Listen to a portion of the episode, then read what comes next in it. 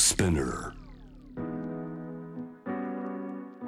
グローバーがお送りしております J-Wave Jam the Planet 今夜7時台のパートナーにお迎えしているのはウォール・ストリート・ジャーナル日本版編集長西山ジョージさんです、えー、ウォール・ストリート・ジャーナルから、えー、セレクトしてくれたニュース。中国、えー、先進諸国との関係悪化で自給自足へ邁進と。いうこの自給自足という言葉にまあ鍵括弧がついております。これはどういった状況があるんですか？はい。この記事実は1月の記事なんですけれども、はい、まあ、非常にまだ意味があって特にそのウクライナのこういうことが起きてしまってですねあの改めてということでちょっとあのピックさせていただいたんですけれども、はい、あのご存知のようにその中国はそのウクライナのこういうことが始まる前からえもうここ数年ですねアメリカを中心とした西側諸国とまあ関係があの悪化していると、うん、まあ、トランプ政権のことの時を思い出していただければあれですけれども関税戦争貿易戦争って言われたように、えー、でバイデン政権になってもそのアメリカの中国に対する厳しい姿勢は変わらず、はい、技術面での制裁とかでですねなかなかこう苦しんでいるということがあるんですね。うんえ。で、えー、それを受けて習近平体制としては何をしたいかっていうと、まあ、やはり海外に依存してると危ないと。やっぱりあのいろんな例えばその、まあ、簡単に言うと必需品ですよね、うんうん、そのものを作るために必要なあのものだったりコモディティ、まあ、工業製品の部品だったりですね。あとはその本当に自給自足っていうとですねその食べ物、まあ、穀物ですよね。こういうものをとにかくあの自分たちで自前で調達できるようにしようということに、えー、力を入れてると。こういう話ですね。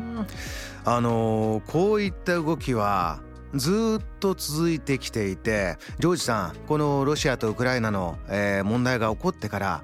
やはりここは注目しなければいけないなというふうにお感じになるポイントですか？そうですね。あのこれは中国は非常にこのこの記事は中国の話であのすごく印象的なのがその習近平主席がですねあの去年の言葉として残ってるんですけどその中国人民の茶碗はですね常に自分たちの手でしっかりと握らなければならずその茶碗には主に中国産の穀物を入れなければならないって言っているんですね。うん、で中国もこれ実は簡単ではなくあのいろいろあのこれまでのですね経緯で例えばその大豆なんかはなかなかもうその自前で工作しないって言ってたのでこれまた作らなきゃいけないって言って中国はその本当の意味で自給自足になるっていうのは穀物の部分でも非常にこう長い道のりだって言われてるんですね。ただ今グローバルさん言われたようにこの話っていうのはすごく実はあのなんで選んだかって日本もう全然人事ではないっていう部分がすごく個人的にはあってですね、うん、その日本の場合はその食食料の自給自足ってのはすごい低いんですね。ああ、食あの自給率が低い問題ってのは、うん、それこそかなり前からずっと言われてますね。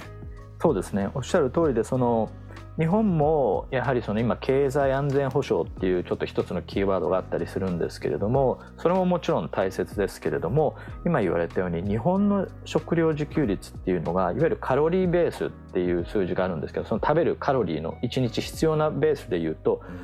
去年ですね実は去年度2020年度過去最低になっちゃったんです、ね、あそう。37%です。そうですか。つまりあのもう7割近い6割強ですよね。6割強の食べ物を海外にあの食料を依存しているっていう。例えばアメリカだったら132%だったり、うん、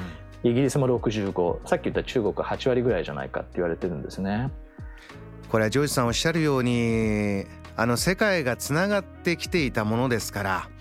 で経済面考えればたくさんどんどん作れる国で作ってもらってそれを安く仕入れてえー、安く、食生活もやっていった方が効率がいいよねえー、日本とはまあ島国で山もいっぱいたくさんありますしなかなか大規模工作でドーンと安価にたくさんできないというこのお国柄もあってやっぱりこういうふうにずっと経済が続いてきた。で近く近頃になると今度はこのデメリットとしてじゃあ安い日本日本ってこうやって全部安いもんだから賃金も上がらないしどうだということ言われてきましたけれどもこのサプライチェーンの問題になってくるとジョージさん今ロシアとの切り離しでじゃあヨーロッパは電気エネルギーが大変になると同時にあの小麦の問題が言われ始めましたよね、えー、食べるものも上がってくるんじゃないか。で今中国っていうのも世界で言えば。じゃあ中国ともし何かあって切り離れてしまった場合に困るのはじゃあ日本であったりヨーロッパアメリカ中国からこう安く物を、えー、仕入れていた側というのも言えるかもしれません。この問題というのはジョージさんどういうふうにやっていくのがまあ、例えばアメリカですとかねこの日本というような国ある程度成熟して世界のサプライチェーンでやってきたような国というのはこの時給の問題ってどう考えていけばいいんでしょうか？そうですね、まあ、あの手短に言うとやっぱりそのこういう力の今回のことでですね力のこう衝突みたいになって、まあ、抑止力とかっていうことを考えなきゃいけないことは事実なんですけれども今言われたようにやっぱり世界ってつながっていてあの力でこう支配するっていうのは結局ゼロサムで無理なわけですよね。だからどうやってみんなで今言われたように日本は食料100%できないかもしれないけどもどっかから輸入してですねその代わり日本は何かを輸出するってこう日本がずっとやってきたあの政策ですけどもつまりに世界が分断化したりブロック化したりお互いこっちとかあっちって言って閉ざされちゃうと日本みたいな国って非常に不利になるわけですよね。うん、だからそこをやっぱりすごく今回のことからも改めて考えなきゃいけない。あの簡単なこうすればいいっていう答えは出ないんですけども、はい、我々は非常にこういうことをあの受けてですねいろいろどういうふうにいろんなことをしなきゃいけないのかって非常に考えなきゃいけない時に来てると思いますね。JAM The Planet